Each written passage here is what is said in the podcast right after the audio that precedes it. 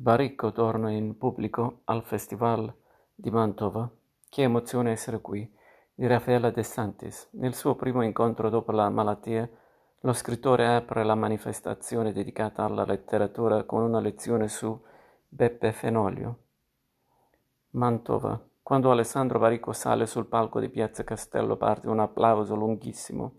Il cortile è pieno, sotto il tendone è caldissimo, ma L'afa non si sente tanta è l'emozione. Lo scrittore, visibilmente commosso, guarda il suo pubblico e con calma dice Giro questo applauso ai miei medici. Poi racconta perché ha scelto il Festival Letteratura di Mantova. Sono affezionato a questo posto e aggiunge sono deliziato di poter parlare di Fenoglio Nato nel 1922 ad Alba, Fenoglio è morto presto e senza godere del successo. La lezione di Baricco tiene tutti col fiato sospeso. È il suo metodo leggere e commentare in un unico flusso. Fenoglio veniva da una terra dura, nascosta, infame per certi versi. Così è il Piemonte. È morto troppo presto, aveva quasi 41 anni per tumore ai bronchi.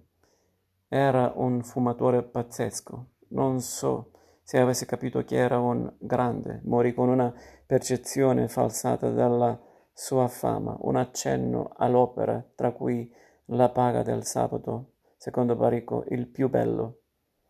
Il partigiano Johnny, il più ambizioso, è una questione privata. I suoi libri scritti negli anni 50 sono rivoluzionari nel contesto italiano. Fenoglio voleva impollinare la grammatica letteraria con la grammatica del cinema, fare come Hemingway, accoppiare lo stile letterario e cinematografico e lo ha fatto negli anni 50, prima di tutti, prima della mia generazione e di Sandro Veronesi e Susanna Tamaro. Per Baricco Fenoglio è stato un anticipatore, ingiustamente incompreso anche dai grandi dell'epoca.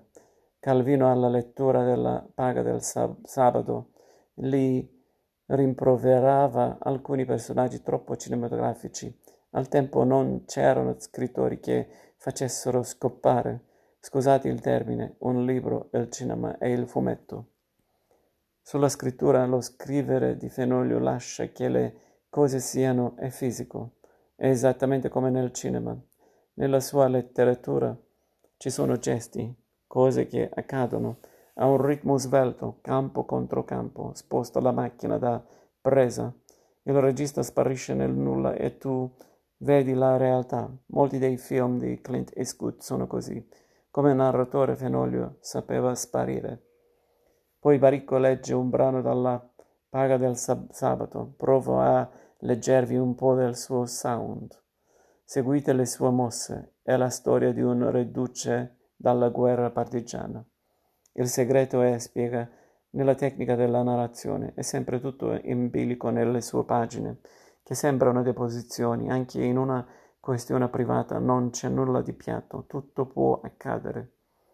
Innovatore anche stilisticamente, faceva tutto questo con una lingua tutta sua, un miscuglio di italiano, piemontese e inglese, un inglese tutto suo.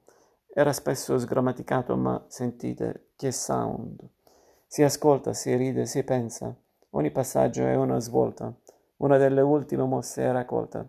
Così est- esistenziale, Baricco parla del dolore in Fenoglio, della dignità del dolore nei piemontesi e chissà se attraverso la letteratura parli un po' di sé. Fenoglio è stato un cantore pazzesco del dolore degli umani. C'era nei suoi libri durezza e al tempo stesso pietas. Perché Fenoglio è un grande, perché solo lui e Paolo Conte sono riusciti a raccontare i piemontesi. Nel sipario sui piemontesi la platea partecipa divertita. Noi piemontesi abbiamo un culto per la solitudine. Ci mettiamo sui due o tre anni a dare del tu al vicino di pianere pianerottolo e come Fenoli abbiamo un senso altissimo di vergogna. Ora vivo con una donna che amo originaria di Gesolo. la Rimini del Veneto, gente che essendo cresciuta in costume dal bagno ha un senso relativo della vergogna.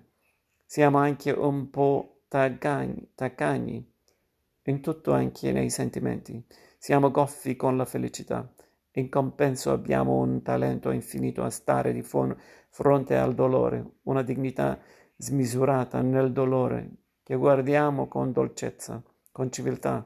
Tutte queste cose non sono altro che il rispetto della solitudine degli altri. Siamo alle battute finali. Barocco cita una, una frase pronunciata nel libro da Ettore. Niente puzza di fritto nel mio distributore una frase che fa pensare alla mia terra ed è diventato il mio motto. Legge poi il racconto Il Gorgo, siamo al finale, il saluto del pubblico è un altro un applauso caloroso, è stata un'emozione grandissima, scendendo dal palco.